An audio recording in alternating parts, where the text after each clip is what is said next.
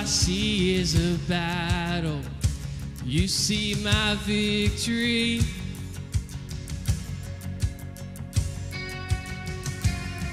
When all I see is a mountain, you see a mountain move. And as I walk through the shadow, your love surrounds me.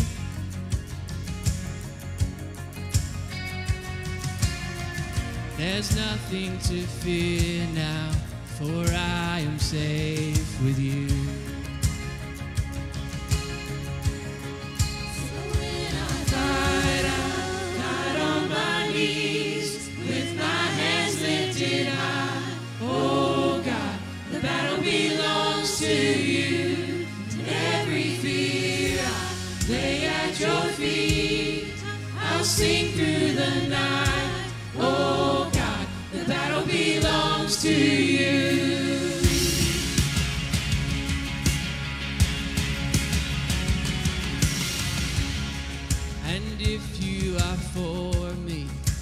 who can be against me?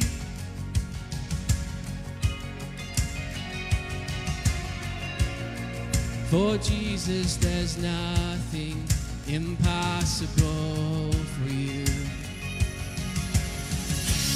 all I see are the ashes. You see the beauty.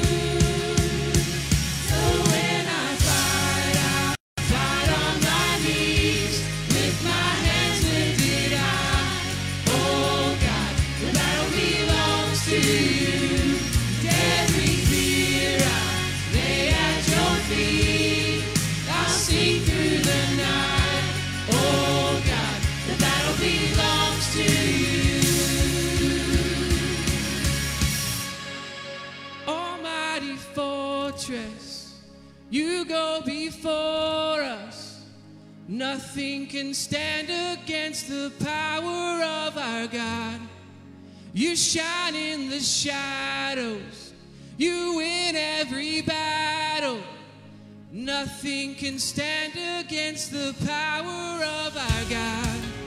An almighty fortress, you go before us. Nothing can stand against the power of our God. You shine in the shadows, you win every battle. Nothing can stand against the power of our God.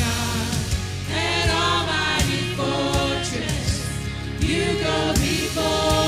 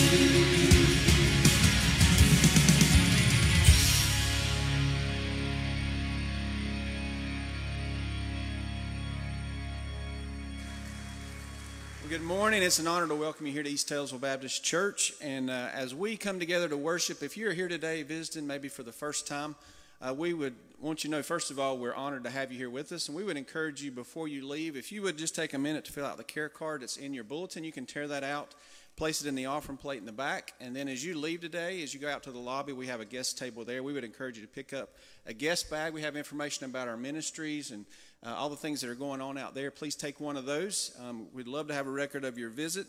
Um, and just one quick announcement uh, Lisa Powell in our extended session ministry asked me to announce that next week Uh, we will not have the three and four year old class during extended session. And that's also a reminder we are still in need of many volunteers in that ministry during our worship service. So if you'd be interested in serving in the preschool ministry there, our nursery ministry during worship, please see Lisa Powell contact the church office this week. We would love to get you plugged in. That's a very important ministry here at the church. And I'm going to ask you if you would go ahead and stand. And as you stand, I just want to read a, a simple quote by D.L. Moody. As we've gathered here to worship, you know, sometimes we can just walk in here and just sing a song and not even think about what we're singing. But he said this says, if a man just stops to think what he has to praise God for, he would find there is enough to keep singing praises for a week. And I just want you just to bow your heads as we begin our time of worship. I just want you to think how God has blessed you right now. What do you have to praise Him for? Do you know Him? Has He saved you? It's a reason to praise Him. Has He delivered you from darkness? Has He met your needs this week? Father, we just thank you. And Lord, as we begin to sing, Lord, help us to let it be the overflow of our heart to think about what you've done in our lives. Just to say thank you through our words, through this music, and may it bring honor and glory to you. In Jesus' name, amen. Let's sing together and worship the Lord.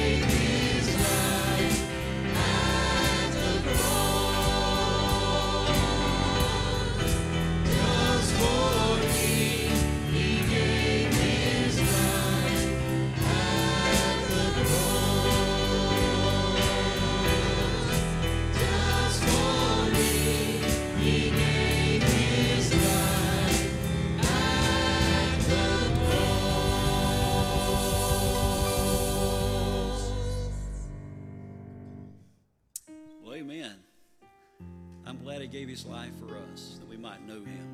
This morning we want to go to the Lord in prayer. I want to remember Finding Hope Ministry and what they've gone through, and they lost house number one with a fire. We're going to talk more about that next week in our service, but I want you to pray for them as they're rebuilding and working and finding location for children there. I want to remember uh, Lou Deal and her family. Her mom passed away this week. I want you to pray for, for them. The service will be here tomorrow at 6. Also, uh, Robin Fairchild, she lost her dad. We want to pray for her this morning. You know, I know what it's like to lose a parent. Very ever so fresh. And, and it's a hurting time. It's also a good time because we know where they're at. We know the Lord. So I want to pray this morning. Would you join me in prayer as we pray for these families? Father, this morning, Father, we want to pray for finding hope. We want to pray for Nathan and Anka. Lord, the children have been displaced, and Father, we pray for them as they reach out in Jesus' name to reach those who are perishing without Christ. Lord, we thank you for the cross. But Father, without the cross this morning, we'd have no hope. We'd be perishing. But Father, we want to thank you for the cross. Thank you for dying for us and giving us eternal life. And Father, this morning I pray for Lou Dill and her, her, her family. Lord, I pray you'd be with them, bring them comfort and peace, and Robin Fairchild and her family. I pray, God, that you'd give them comfort and peace every day, not only today, but for the days to come. And Father, I know that you're the God of all comfort. And Father, we just trust you and that you would help them. We want to thank you that, Lord, that we're able to pray one for another. And Father, you've called us to do that. And Father, help us to pray for those that are hurting. And Father, we pray that you'd be their peace and strength. Father, this morning we thank you for your love this morning that's everlasting. Lord, thank you for your presence this morning. We're not alone. We don't face life alone because we know you. You live within us. And Father, this morning I pray you'd bless this time of worship. Lord, bless the time of singing and preaching. Lord, that you might be honored and that you may be glorified. In Jesus' name, amen. You may be seated.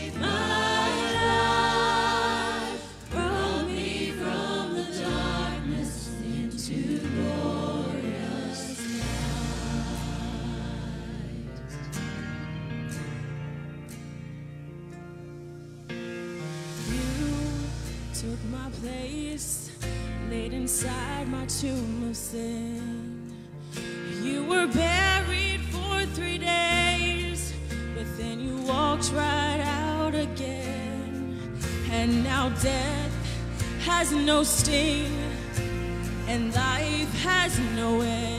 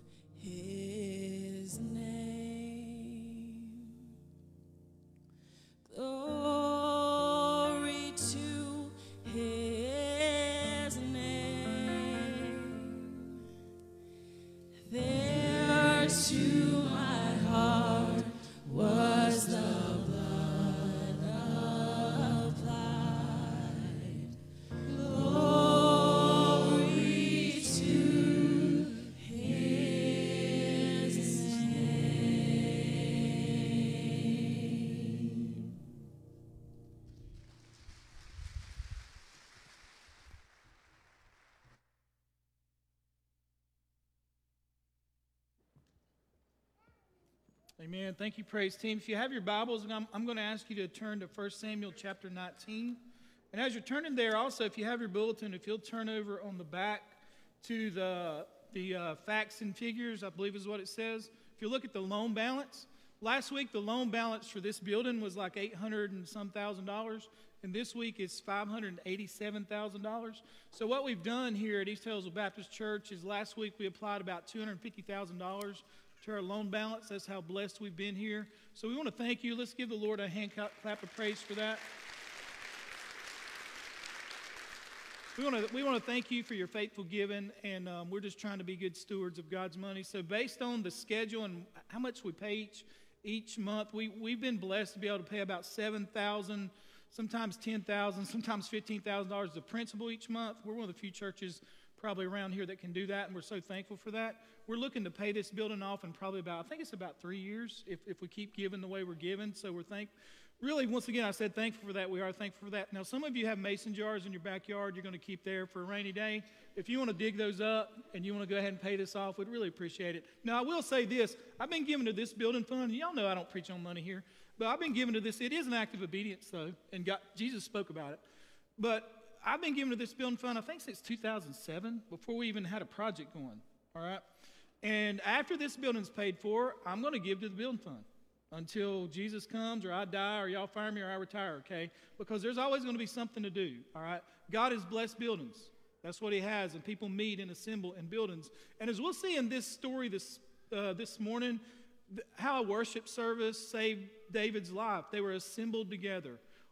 The only thing of eternal value that's going on in Alexander County this morning is what you're doing, and all the 100 plus churches are doing in Alexander County. This is very important, okay? And Jesus told us to lay up for yourselves treasures in heaven. And one of the ways that you do that is through giving. That's the ultimate test of do I really trust God? Is God really blessed my life? You know, I try to be a good tipper, all right? I just try to be, if I can be, and, and try to be good to people and try to help people. And what you're doing, even when you're doing that, uh, you're just laying up treasures for yourself. And this church is a given church.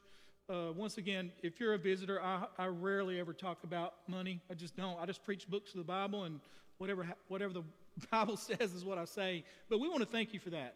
Uh, and once again, if you'll look at that loan balance, we're just blessed and, and thankful to be able to do that. So if you have your Bibles, turn with me to 1 Samuel chapter 19. Now, this is a lot of verses, and I'm just going to read them all. So if you'll stand with me. The title of the message this morning is Time to Kill David. So from chapter 19 on, Saul uh, is trying to kill David. Now, think about this. In this passage alone, four times, David's life is spared. And I'm going to read Psalm 59 because David wrote Psalm 59 about while Psalm or 1 Samuel 19 was going on. And what we're going to see here is that these thoughts you're immortal till God's done with you. Nothing the world can do, right? We're also going to see that when you give counsel to somebody or you take counsel, uh, God's is very important. And then we're going to see once again in Saul's life God's wrath on display. How God judges those who live in disobedience to Him, especially if you're in leadership. That's why James said, Don't many of you desire to become teachers because you're going to, you're going to receive a stricter judgment. Okay? It just is what it is. And, I, and I, you remember I've told you this. You want to be king? Well, David's shown us what it's like to be to be eventually be king. Notice verse 1. Now Saul spoke to Jonathan his son and to all his servants that they should kill David. They had a staff meeting. And in the staff meeting, they said, Guys, we got to kill David. But Jonathan, Saul's son, delighted greatly in David. So Jonathan told David, saying, Now here's, here's Jonathan's counsel to David My father seeks to kill you. He, he didn't mince words, he was just honest. Sometimes you have to be that honest with people. My dad is going to kill you. And then he goes on to say this Therefore, please be on your guard until morning and stay in a secret place and hide. And I will go out and stand beside my father in the field where you are, and I will speak with my father about you. Then what I observe, I'll tell you. Thus Jonathan spoke well of David to Saul his father and said to him, Let not the king sin against his servant. Now here's his, his counsel to his dad. Now his dad could have killed him. It's just the way it was back then. Let not the king sin against his servant, against David, because he has not sinned against you, and because his works have been, been very good toward you. For he took his life in his hands and killed the Philistine. And the Lord brought about a great deliverance for all Israel. You saw it and rejoiced. Why then, now he, he shares Deuteronomy with them. Why then will you sin against innocent blood to kill David without a cause? So Saul heeded the voice of Jonathan, and Saul swore. This is where Saul is spiritually speaking. Up here, down here. Up here, down here. Up here, down here. So Saul swore, As the Lord lives, sh- he shall not be killed. Then Jonathan called David, and Jonathan told him all these things. So Jonathan brought David to Saul, and he was in his presence as in times past. And there was war again, over and over again in the Old Testament. There was war again. And David went out and fought the Philistines and struck them with a mighty blow, and they fled from him. Now the distressing spirit from the Lord came upon Saul as he sat in his house with a spear in his hand, and David was playing music with his hand. Then Saul sought to pin David to the wall with the spear, but he slipped away from Saul's presence and he drove the spear into the wall. So David fled and escaped that night. So Saul's oath that he swore in the name of God, he broke it in two verses. This is where, where Saul is. Saul also sent messengers to David's house to watch and kill him and to kill him in the morning. And Michal, David's wife, told him, saying, If you do not save your life tonight, tomorrow you'll be killed. So Michal let David down through a window, and he went and fled and escaped. And Michal took an image and laid it in the bed and put a cover of goat's hair for its head and covered it with clothes. So when Saul sent messengers to take David, he said, He is sick. She said, He is sick. Then Saul sent messengers back to David, saying, Bring him up to me in the bed, that I may kill him. And when the messengers had come in, there was an image in the bed with a cover of goat's hair for his head. Then Saul said to Michal, Why have you deceived me like this and sent my enemy away so that he escaped? And Michal answered and said this to Saul He said to me, Let me go. Why should I kill you? Which was a lie. So David fled and escaped and went to Samuel at Ramah and told him all that Saul had done. Now think, listen to these last verses. And when he and Samuel went and stayed at Naioth, now it was told Saul, saying, Take note, David is at Naioth in Ramah. Then Saul sent messengers to take David. And when he saw when they saw the group of prophets prophesying, Samuel standing as a leader over them, the Spirit of God came upon the messengers of Saul, and they also prophesied. And when Saul was told, he sent other messengers, and they prophesied likewise. Then Saul sent messengers again, and a third time, and they prophesied also. Then he also went to Ramah and came to the great well that is in Sechu, and he asked and said, Where are Samuel and David? And someone said, Indeed, they are at Naioth in Ramah. So he went there to Naioth and Ramah. Then the Spirit of God was upon him also. And he went on and prophesied until he came to Naioth and Ramah. He also stripped off his clothes and prophesied before Samuel in like manner and laid down naked all the day and night, all, all that day and all that night. Therefore they said, Is Saul also among the prophets? Time to kill David. What an amazing chapter and what we'll learn through this. Father, as we come to you in prayer, Lord, we want to thank you for the life of David. Father, it seems like every chapter in 1 Samuel that we can glean from, even though this is a long chapter, Father, I pray that you will, you will help us to understand the importance of repentance for all of us. And Father, also, I hope we can know as David shows us here that you are our refuge. You are. You're our only hope each day. If we're alive this time tomorrow, it's because of you. So, Father, I pray that we would honor you in that way and give you the glory that you deserve. And Father David wrote a psalm about this. That's how happy he was about making it through 1 Samuel chapter 19. So, Lord, David's God is my God. And Father, what you do for David, if you want to, you can do for me. So, Father, we'll trust you today and we'll obey you today because that's the, the funnel of blessings comes through those two things. And we'll thank you for what you do for us, Father. In Jesus' name I pray. And all of God's people said together, Amen. Thank you. And you may be seated. What we see here is what you see in Psalm 2, where you see, as Richard Phillips says, Psalm 2 presents God's response to mankind trying to thwart God's will. And what you have in verses 1 through 3 in Psalm 2 is all the nations are raging against God. They're making these plans. And then verses 4 through 6 says, God sits on the throne, he just laughs. Who are you to thwart my will? And that's what you're seeing in, in, in chapter 19 is you see a man trying to thwart God's will. Richard Phillips goes on to say this if ever there is a biblical example of God's mocking rebuke of man's pretension in sin and unbelief, it is that of Israel's king Saul. Mad though he may have been, Saul possessed all the power the world could offer. He did. He was, a, he was crazed by a jealous desire to kill David, his own faithful servant, and the anointed one of the Lord. Saul's hatred was ultimately directed against the gospel of God's grace, that he might snuff out God's kingdom so as to preserve his own. That was what Saul was doing. God, I'll take my kingdom over your kingdom, and I'll kill your king to be. And what he was basically saying is, is the Messiah is not going to come through David's line. If it's going to come, it's going to come through mine. You always lose when you try to thwart God's will.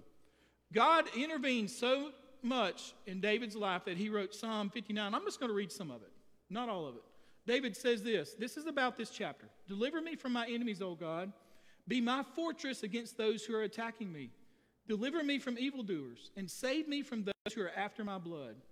See how they lie in wait for me? Fierce men conspire against me for no offense of sin of mine, for no offense of sin of mine, Lord, just as Jonathan said. I've done no wrong, yet they're ready to attack me. Arise to help me. Look upon my plight. You, Lord God Almighty, you who are the God of Israel. And then he goes on down here to say this They return at evening, snarling like dogs, and prowl about the city. They wander about for food and howl if not satisfied. But I will sing of your strength. In the morning I will sing of your love, for you are my fortress, my refuge in times of trouble. You are my strength. I will sing praise to you. God, you are my fortress, my God on whom I can rely. At the end of chapter 19, David says, God is my fortress. Can you rely on God? Four times in this chapter, God spared David's life. The first time, it was a friend in the field, verses 1 through 7. The second time, a spear in the wall and not the heart, verses 8 through 10. The third time, a wife in a window, verses 11 through 17. And then the fourth time is a, wor- odd worship service, in verses 18 through 24. So, what do we see here first? The first thing we see here is God's word on display. Notice verse 1. Now, Saul spoke to Jonathan his son, to all his servants, that they should kill David. So, they have this staff meeting. And basically, what Saul says is, We have to kill David. This chapter just shows what a depraved, unrepentant heart is capable of. It shows the great lengths that a person that is so spiritually depraved will go to protect his own kingdom. Imagine how much trouble Saul would have spared if he would have repented chapter before or in this chapter. Imagine how God would have blessed his kingdom.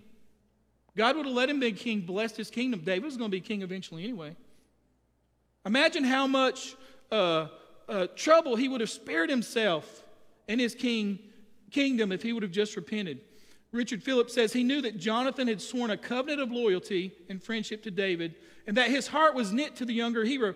Moreover, Saul must have realized how greatly all Israel admired David's virtues and accomplishments. How could he expect his staff to enter into a league to murder David? Think about this. Saul was so gripped by an unrepentant heart, he thought everybody else was as well. That's what people that are living in disobedience to God do. They think everybody's just like me. Seemed like a great idea to Saul. Let's kill the most popular and blessed guy in our country. Saul probably reasoned to Jonathan, he's going to take your kingdom. You're going to be king next. To his staff, he probably told him, if he becomes king, all of you will be replaced by his guys. And immediately Jonathan's friendship was tested. What would he do? We saw what Jonathan did in the good times when David killed Goliath. Sometimes it's hard, we, we talked about, to rejoice with those who rejoice. Jonathan was going to be the king until David came along. And Jonathan, before the army, gave him his armor, he gave him his, his staff, and he said, David is the person. But what does he do during hard times? These are some of the darkest days in David's life. All the staff is meeting to kill David. And then Jonathan steps up, and notice what he says in verse 2 in chapter 19. So Jonathan told David, saying, My father Saul seeks to kill you. He speaks the truth in love. He gave warning to David at the expense of his life, and I would tell you this if you love somebody, eventually it's going to cost you. It'll cost you time, it'll, it'll cost you you'll, it'll cost you your humility at times. And Jonathan goes before him and he says this. He says, he says, God, my dad is going to kill you. Now let me ask you a question. Do you have a friend that has your back? Do you have a friend that has your back? Regardless of your age, do you have that friend that has your back? Do you have that two o'clock in the morning friend? You don't need 10, you need one. You don't need two, you need one. Do you have that friend? Do you have that friend that you can tell the worst about you and they don't tell anybody else? That's a friend. I would say that most people don't have that friend, especially in the age of social media, especially in this, this, this desire to gossip. How many could you honestly tell the worst about you and you know that they're not going to tell anybody else? They'll take to the grave. See, I have friends, and I call them this to the grave friends. That I trust you as the pastor of East Taylorsville Baptist Church. You talk about living in a glass house. Can I trust you? Could I trust you? I, God has placed in my life some people I could trust. David had that. He was going to be the king if anybody, if anybody could turn their back on David, oh, it was Jonathan. Because he was in line to be the king. Do you have that type of friend? Do you have the type of friend that can walk into your life and tell you the truth? Do you have that person? If not, pray for that person because it's such a blessing. Jonathan was such a blessing. Nobody else was in David's life but Jonathan. And he spoke the truth to him. A friend loves at all times. And what did he do? He gave him great advice. Listen to me, Alexander County. Be careful who you talk to. Be careful who you get your advice from. I remember Charles Stanley preaching a message several years ago on, on advice, godly advice. And he says, Here's some characteristics of ungodly advice. And to listen to him. And he said this life is really just one continuous series of decisions, but we are not left alone to figure all these out by ourselves. God gives us divine counsel in His Word, and if you're blessed, God gives you godly friends who can speak truth into your life, like Jonathan is David. And he says this about unwise counselors unwise counselors make little or no mention of God or His Word. Their advice is based on what they think, not what God thinks. For an unwise counselor, there'll be an absence of prayer. He says they will suggest reading material that ignores God's Word. He goes on to say there are thousands of counselors in our culture, and many of them rely on resources that have nothing to do with the truths of God's Scripture. Then he said this sometimes counselors give advice according to what they want you to hear. It would have been easy for Jonathan to say, David, my dad just don't like you. My dad just don't like you. No, he said, Dad's going to kill you. I'm just here to tell you. He's going to kill you. We talked about it this morning. We did. Think about this. Sometimes Charles Stanley said, unwise counselors, he said, no, he said this avoid counselors with an ungodly lifestyle. He says this applies to both professionals and friends. If someone is not living rightly, it's doubtful they'll be able to give you godly advice. And imagine how different Saul and Jonathan are right now. Who would you go to for advice? Would you go to Saul or Jonathan? Oh, I'd go to Jonathan in a heartbeat. Notice what he tells his dad. Notice this advice he gives his dad. In verse 4 and 5, Thus Jonathan spoke well of David to Saul his father and said, Let not the king sin against his servant, against David, because he has not sinned against you, and because his works have been very good toward you. You know what he's saying? Dad, he has done nothing to you. All he's done is obeyed you, won wars. He's made you famous. He hasn't sinned against you. He's done, he says, The kingdom of God, this kingdom is blessed because of David. Everything he's done has blessed our kingdom. He's been nothing but good. And here you are trying to kill him. What he's saying is, Dad, you're jealous. Can, can you speak that into somebody's life? Bro, the problem with you is you're just jealous. Get over your jealousy. And then he goes on to say this For he took his life in his hands and killed the Philistine, and the Lord brought about a great deliverance for all Israel. You saw it and rejoiced. Why then? Then he, then he applies God's word right in his face. Why then will you sin? Everybody understood this sin against innocent blood. Sin against innocent blood. One scholar put it this way his approach, Jonathan's approach to his dad, provides a positive example of how a child of God should respond with truth and grace to conspiracies of sin and unbelief. Jonathan's address to his father was simultaneously courteous and bold, offering counsel of prudence together with direct appeals to God's word. He's saying, David's innocent, you're sinning against David. He goes on to say this the warning in, in verse 5 about innocent blood is referred to in Deuteronomy 19:10, which God said he will curse the guilt of the bloodshed for those who slay the innocent. And Jonathan has already told him David's innocent. Then in Deuteronomy 27, God goes on to say this that God will curse against anyone who strikes down his neighbor in secret or conspires to shed innocent blood. And what Jonathan is saying is, Dad, you're sinning against David, you're sinning against God. You're about to commit murder. You're about to commit murder. And he appeals to his dad through God's word. And one scholar says God preserves his gospel and his church today by similar means. Roger Ellsworth com- comments and he says God primarily preserves his cause through his children testifying to the grace of God to a dark world. We can say of Christianity that Jonathan said of David, It has done you good. Why should you do it harm now? Saul heeded God's word through Jonathan. Notice what verse 6 says. So Saul heeded the voice of Jonathan and swore, As the Lord lives, he shall not be killed. So far in this chapter, things are worked out by two men talking. Isn't that amazing? Two men just talking.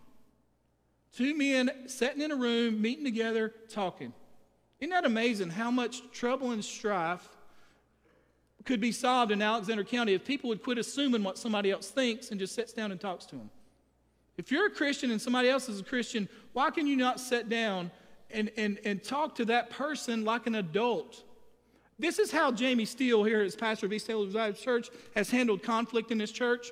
If you come to me and say something about somebody else, I'm going to call that person, we're going to meet together. And if we're not going to do that, we're not going to have a meeting. Isn't that kind of adult like? I mean, isn't that what adults should do? And if you're going to come to me talking about a staff person, you're going to come and meet in my office with the staff person. We've done that before. And you know how, how quickly that was resolved? In three minutes. Three minutes. See, it's really hard for me to talk about Rick if Rick's in the room, right? It's real easy to get on social media and talk about Rick. It's real easy to talk to Jeff about Rick, but it's really hard to talk about Rick while Rick's in the room. Isn't it amazing how Jonathan and Saul sat together and solved this by talking about men. Now, sadly, Saul's a pagan, and we see the second thing that happens here. We see God's wrath on display. Notice verse 7. The Bible says this Then Jonathan called David, and Jonathan told him all these things. So Jonathan brought David to Saul, and he was in his presence as in times past. Things were back to normal. What a blessing. What a blessing. And there was war again, and David went out and fought with the Philistines, and they struck, he struck them with a mighty blow, and they fled from him. So there was war again. David wins, and what happens is David gets more popular. David gets more popular. So he comes back and he starts playing music in verse 9. Now, notice this. Now, the distressing spirit from the Lord came upon Saul as he sat in his house with the spear in his hand. Saul was still walking around with a sword. You know why he was walking, or spear? You know why he's walking around with a spear? Because the vow he made in verse 7 or, or verse 6 meant nothing. It was an emotional response at the time. And he made a vow and he said, For the time being, basically, probably what he said was, For the time being, I'm not going to kill David. He's walking around the house with a spear in his hand. That's how much hate he has for David.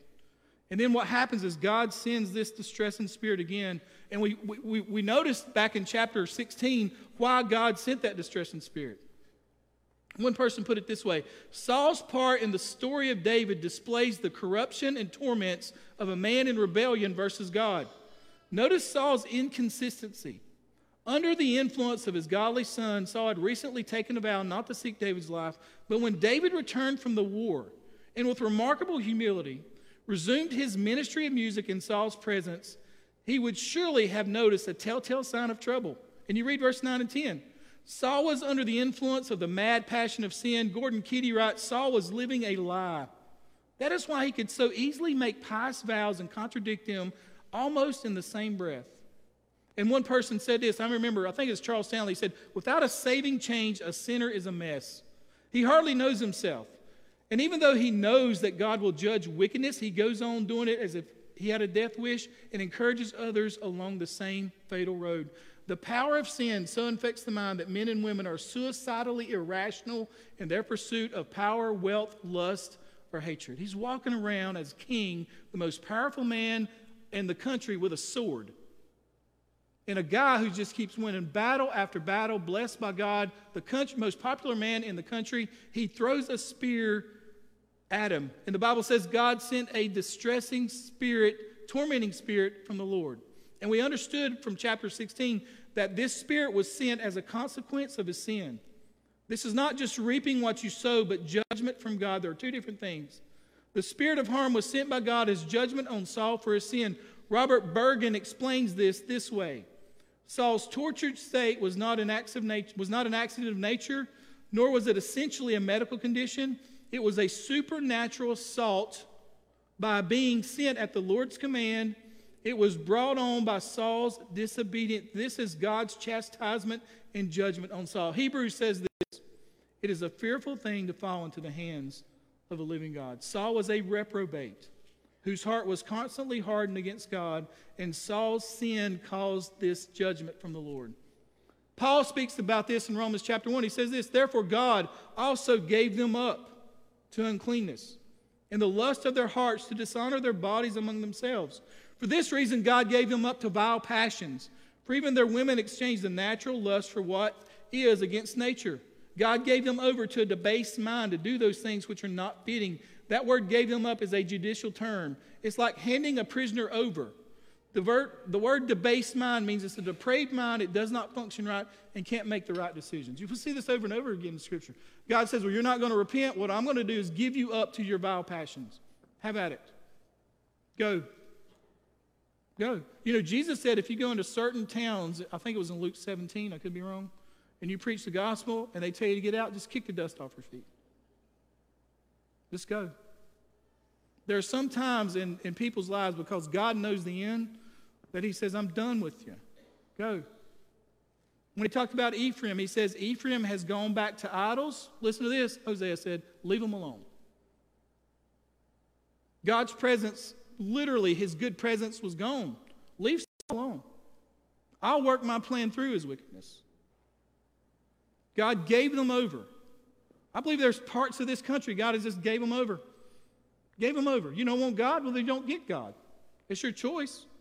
Notice, notice what he said, what happened to Samson. The Bible says this.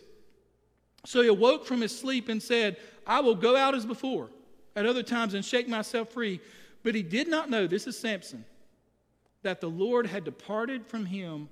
Then the Philistines took him and put his eyes out. What a sad case. That's Saul. God says, Go, Saul. This distressing spirit says, You want to be that person? Then be that person. I give you time and time and time again to repent. And Saul repeatedly never changes. He's like Judas. The Bible says that after they had arrested Jesus, then Judas, which had betrayed him, when he saw that he was condemned, repented himself. You know what this means? This didn't mean Judas repent, repented. That's not the word that's used there. It's not a really good translation. It means that Judas felt remorse as he began to experience the intense, excruciating pain that is unique to profound guilt. He was just felt bad. That's what happens in a lot of churches in Alexander County and around the America is people don't really repent. We just feel bad we got caught. We feel bad that happened. And you'll pray and say, Lord, please forgive me. But it doesn't change it. It's just like Saul. Nothing, Saul never repents. He just gets emotional, filled with guilt, and experiences some spiritual emotion at times. Now, notice what happens in verse 13 and 16. Notice his relationship to his daughter. Or verse 11. So Saul sent messengers to David's house to watch him and to kill him in the morning. And Michal, David's wife, told him, saying, If you do not save your life tonight, tomorrow you'll be killed. So Michal let David down through a window, and he went and fled, his, escaped. And Michal took an image. That's a teraphim. You know what they use those for? This is a life size image to worship false gods. So you have what's going to be the king of Israel, the greatest king to ever live, and Saul gave his uh, pagan daughter to David to marry because he was hoping that his daughter would turn David's heart against God. What a, what a wicked, brave mind Saul had to use his daughter in such a way. But his daughter took this image that she worshiped false gods with, because it's the size of a person, put it in the bed, took goat's hair, and says, David's in there sleeping. Then the men came, are, are sick. And then when the men came back, they said, he's, he, he's not here. Saul came in and said, what, what did you do? And she says, Well, he said he was going to kill me. So I had to let him go, which he didn't. Notice, notice the relationship when you have a pagan father and he treats his daughter like a pagan and uses her in such a way. Isn't that sad? Isn't it sad? Men, listen, listen. When you serve God and you give your life to God, it just blesses your family. It just will. Saul is living in such an immoral lifestyle, and he's so depraved that it's gone all the way down to his daughter. So sad. Notice the third thing, and that's God's will. And I would tell you this because we've already seen David escape three times. You are immortal until God is done with you if you're walking in God's will. David would be king. It doesn't matter how many giants from Gath come, how many lions and bears come, or how many spears from Saul come. God's will cannot be thwarted. Notice verse 18. The Bible says this So David fled and escaped and went to Samuel, the last living prophet, 350 years of prophets, and Samuel's the last one. And David said, I will run to Samuel. He was a true spiritual leader of Israel, the last of the prophets. And notice what happens when Saul finds out he sends his men. And notice what happens. In verse 20, then Saul sent messengers to take David, and when they saw the group of the prophets prophesying and Samuel standing as their leader over them, the Spirit of God came upon the messengers of Saul, and they also prophesied. Then when he sent more, guess what happened? They got into the Spirit, they also prophesied. Then when Samuel came, what happened? God's Spirit came over him, and he started prophesying. Started prophesying. It's like a worship service. Matthew Henry said this This shows how God can strike awe and reverence in the worst of men when in an assembly with his Spirit present. Hey, I, have been in prisons a bunch, right? Prisons all over. Some of the some of the most vile things I've ever heard was right before I preached in a prison. I'm, you know, I've been to solitary confinement out here, heard it all. But it's something about when you start preaching, how grown men who've committed all types of crimes will turn into little boys. And you just preach to them. And you see God's Spirit come upon people. And you just preach and you sing and you preach, and how the whole room will change. That's what happens when Saul, the, Saul's men are murderers. David said they, they walk around like howling dogs in Psalm 59. These are, the, these are immoral men. Okay? But when they came up to these prophets preaching, God's Spirit just took over like that.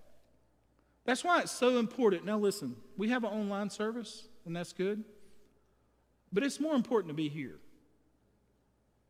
It's more important to be assembled with people where you're going to hear a, a, a praise team sing God's word and you're going to hear somebody preach God's word you can't duplicate this anywhere else. You can't duplicate it online. You can watch David Jeremiah, Charles Stanley, and all these people, and you should. But it's not like being in church. There's nothing like it. That's how God set it up. And these men come up to these prophets and they're just prophesying, and God's Spirit overtakes them. You see, you see, you know your crazy uncle that won't listen to you share the gospel? Bring him to church and see what happens. Bring him. Bring him and let him be in the assembly of God and just see what God does. Who knows what God's going to do? I mean, I got under conviction the day after prom at Millsville Baptist Church. Hardly ever been to church in my life. And the preacher started preaching, and I was a mess. I was a mess. Now, I was a hellion pagan. And I sat there in a tuxedo going, What in the world? I am a sinner and I'm lost. That wouldn't happen at home. That, I watched Billy Graham before. It didn't happen watching Billy Graham. It was in a church service. How important is that to get your friends to church? How important?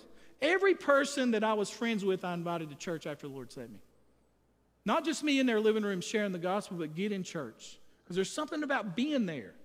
There's something that God can do that you can't and I can't. It's something about being together. See, to you, you've been going to church since you were 12 or 4. It's, it's not as big a deal. A lost person comes in, and who knows what God will do. That's the power of an invitation. 90 some percent of lost people said they would go to church if invited. We're doing a terrible job, aren't we? Will you like to come to church? That's so easy. Saul sent his men. Notice what happens to Saul. Notice what happens in verse 24. Saul came and he was so under the power of God that he also stripped off his clothes and prophesied before Samuel in like manner, laid down naked all day and night. Therefore, the saying went like this Is Saul also among the prophets? And what this is, is God just humiliated Saul. I, I like how one, one pastor put it. He said this Evidently, under control of God's Spirit, Saul was entranced in such a way that he completely disarmed himself and disrobed from all the emblems of his royal office. Saul was thus humiliated by God as he threatened the life of God's anointed servant, and God overcame his enemy in such a way as to bring praise to his name. The proverbial saying that resulted is Saul also among the prophets was not an expression of praise, but bewilderment at the erratic conduct of the godless ruler. You know why? Because God knew this worship service meant nothing to him. It did his messengers, but nothing to him. And why did God send his spirit that way? The only reason he did it that way is to save David's life on this day. And I'll tell you this if you set yourself against Jesus and his gospel, you will lose and be judged. So, what are the two main points here? Is number one is this repent. Look at that word. You know what repent means? Look, God put, in, put, put Saul in places in this chapter to truly repent, and he did not. I think God has placed you here today to truly repent. That means you confess your sin and you repent of it. You know what that means? That means you stop. That means you just stop. See, when I, when I counsel, I'm the worst counselor here in Alexander County because I'll have people come to me. I, have been counseling since 1995. Jamie, some of them will call me or they'll say, Pastor, I'm doing this. You know what I'll tell them? Stop. Is that hard? Look, stop. That's repentance. Let me tell you, young guys, if you're living in an immoral relationship and you come to me for, for, for counsel and you say, Pastor, I, I know I'm doing wrong, but I love this girl.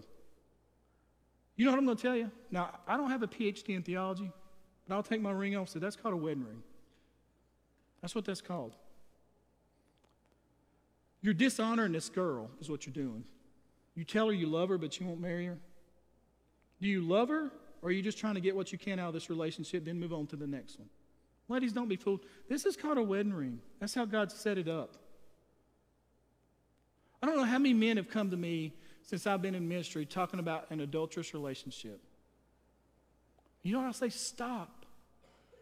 But you don't understand. And I'll say, listen, don't come to me and talk for an hour and try to get me to justify your sin.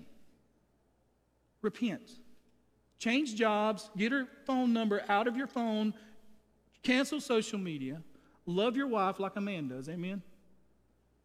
Now, if that counsel is too harsh for you, don't come to me because I've spent hours with grown men, educated, financially secure, who act like ninth graders in this county. The number one people have left this church over the last 10 years, and I've said this 100 times, is adultery. Because men and women will not repent. Repent says stop. If you're, if, you're, if you're a businessman here today and you're cheating in your business, stop. That's repentance. See, you're just like Saul if you don't. Saul got emotional, made vows, had a worship service, and never repented. Never repented. He didn't repent. Repent. If the Spirit of God is here today, pointing something out to you today, then repent. Every blessing from God in your life comes from repentance. Every blessing. Jesus said, Repent, for the kingdom of God is at hand. Repentance is a blessing. You confess your sin, that's easy. I was wrong. Repentance says, I'm stopping today with God's help. And the Bible says that the Bible says, Paul says that you have the resurrection power of Jesus Christ in your life to not do it. Paul told us the things I don't do, sometimes I do them. He didn't say I did it every day. I didn't do it over and over again, over and over again. Repent. And then the final thing is this Is God your refuge? David had nowhere to go but to God. There'll be times in your life when you have nowhere to go but Him. God is our refuge and strength, a very present help in a time of need. One person put it this way think about this for a moment. We are safe within the walls of God's mighty protective spirit, freed not only to rejoice in His goodness but also to live in peace and blessing toward those who hate us. If God is our refuge. I'm going to ask our musicians to come. They will. I want to ask you this question Is God your refuge? Is God truly your refuge? Think about this for a moment. Safety, blessing, joy, happiness, peace, His will are yours when I trust and obey the Lord. Why would you rebel against the Lord? Why would you rebel against the Lord and against His will? I want you to bow your heads and close your eyes. If you're here today and you're born again,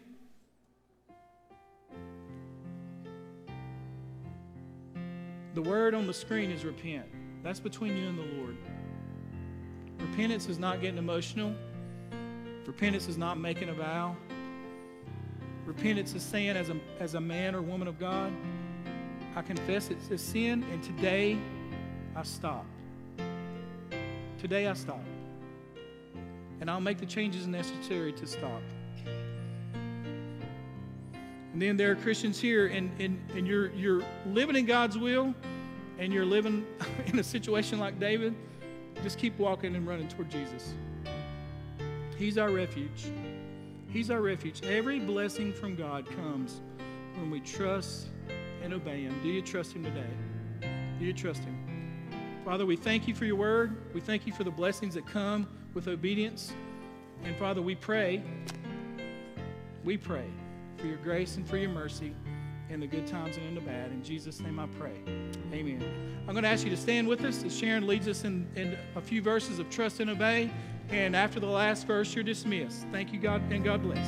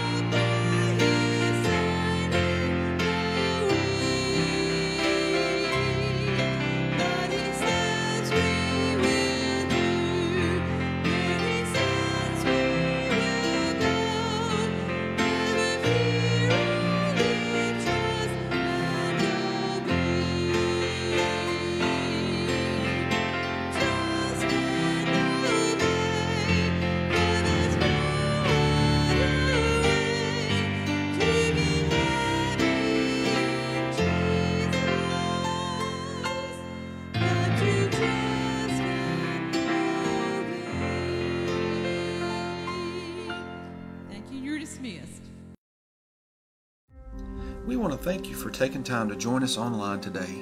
Our hope and prayer is that Jesus is glorified and that you are challenged and encouraged through worship and God's Word. Today, if you made a decision to place your faith and trust in Christ as your Lord and Savior, or maybe you still want to know more about what it really means to follow Jesus, please feel free to contact us through the week. We would love to be able to share with you more about the hope that is only found in Christ. If you're not already a regular part of another church family, we invite you to join us here on campus each week for Sunday school and worship on Sunday morning. Finally, if you would like more information about our church, or maybe you feel led to support the ongoing ministry and mission efforts of East Taylorsville, please feel free to visit our website at easttaylorsville.com. Thank you for joining us today. We hope you have a great week.